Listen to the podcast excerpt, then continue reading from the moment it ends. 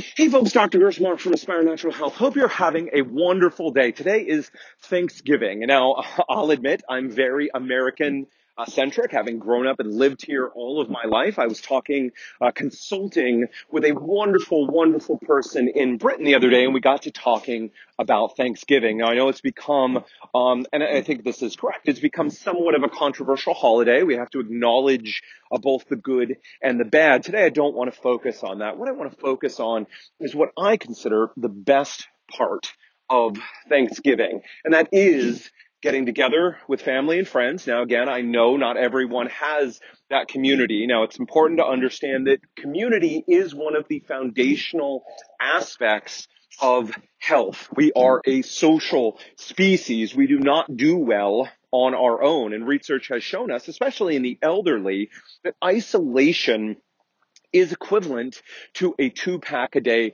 smoking habit. It is a very, very serious issue. We know certainly that depression, anxiety, loneliness, isolation are strongly connected. And while there are a tremendous amount of great things about our modern society, one of the real problems is a lack of community, lack of connection. Many, many people feeling that no one understands them or no one really connects with them, not having these close connection. So I think that is one of the critical components is understanding the need for that. And if your biological family just doesn't work, there's toxicity or trouble or you know, one of, of many, many reasons we've heard from many people over the years, it's important to recognize that family isn't blood or doesn't have to be. It can be those bonds. So, you know, building your own family, your own tribe, your own group is critically important. And again, if it's not blood, that's okay. It's not something that can be done overnight. Um, it's easy to say and not necessarily easy to do, but it is one of those things, forging those close connections and relationships that will have a tremendous, tremendous impact on your psychological well-being, your happiness in life, and your physical health as well. You know, we tend to focus on things like diet and medication, supplements and exercise and all of these things, and they're all important, but a critical factor for happiness is these connections, uh, these relationships in our lives. So that is, you know, one critical point we can take away from Thanksgiving is the importance of these connections. And if you're, you know, today on Thanksgiving or whenever you're listening to this podcast, if you're kind of surveying your life and finding a lack of those deep, close connections, then I urge you strongly, please, I invite you, you know, work on building those relationships. It doesn't happen overnight. It takes some time and effort,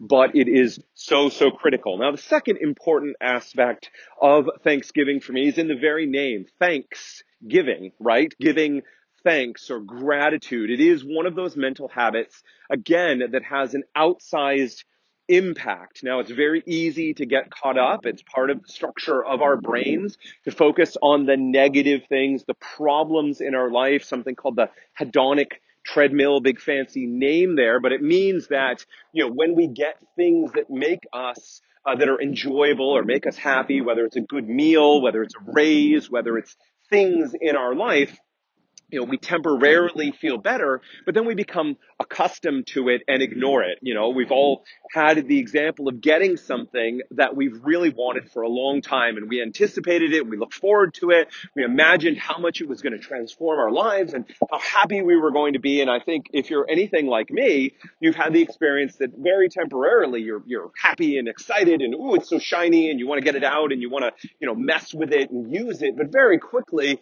it just becomes routine again for you. Um, and, and it's not something that brings you happiness. Well, gratitude is one way to break that cycle, to focus on the things that do make us happy and be grateful for them. We all, all of us, if you're listening to this podcast, have so very much to be grateful for in our lives that we take for granted. So I don't know about you, but for me, Thanksgiving is a day to focus on those things, to really actively practice gratitude. Now, there are two quick uh, exercises, examples, things, habits that you can do uh, to reinforce gratitude. The first is simply on a daily basis, whether it's part of your morning routine or your evening routine to list out between one and three things that you are grateful for that day. They can be large things, they can be small things. Now, one twist on that that I found recently that I actually like even better than that, I think that's a great example.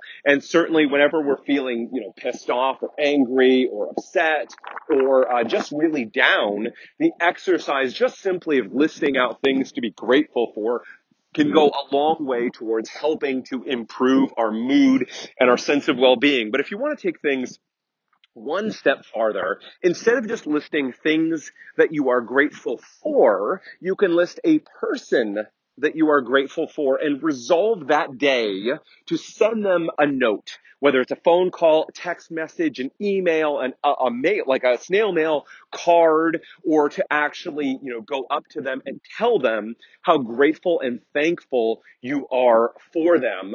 That, that combines both the gratitude and that sense of community. You know, when was the last time someone came up and just thanked you. Thanked you for help that you gave them or for being you, being around, or, you know, any one of ways thanked you. Think about how happy that made you. So by doing an exercise like that, not only can you improve your own sense of well-being, but the person that you reach out to and connect with, you can improve their sense of well-being, which is just like a double win. Okay. So I urge and invite you to make it a part of your morning, especially morning routine, but evening routine to think about who is the one person that you can reach out to in whatever way works for you and just express your sincere gratitude, love, friendship, you know, connection with them that day. Not only do you transform your life, but you transform their life as well. So again, I want to wish you a happy Thanksgiving, whether or not you formally celebrate the day or not. I think these ideas behind it, a sense of community and connection, whether that's blood or whether that's not blood, and the, the idea of thankfulness and gratitude are things that we can take into not just the day of Thanksgiving, but every day of our lives. All right, folks, that is it for me today. Speaking of being able to give back, I'd like to invite you to come to our website. We have a lot of great free information there, whether it's on IBS, IBD, inflammatory bowel disease, which is ulcerative colitis or Crohn's disease, or whether it's on autoimmunity, uh, or finding the right doctor. I know how difficult that can be. And we have a guide with 11 questions that you need to get answered to know that you have found the right doctor who works well for you. So all of those guides and more are available for free on our website. All you need to do is go to www.aspirenaturalhealth.com, click on the free reports button, aspirenaturalhealth.com, click on the free reports button, and you can get that for free today. That's my way of giving back. We've had people tell us that by reading those guides, putting the information to use in their lives, they've been able to transform their lives and make progress to living that bigger and better life. All right, folks, that is it for me today. Happy Thanksgiving. All right, that's it for me. Take care.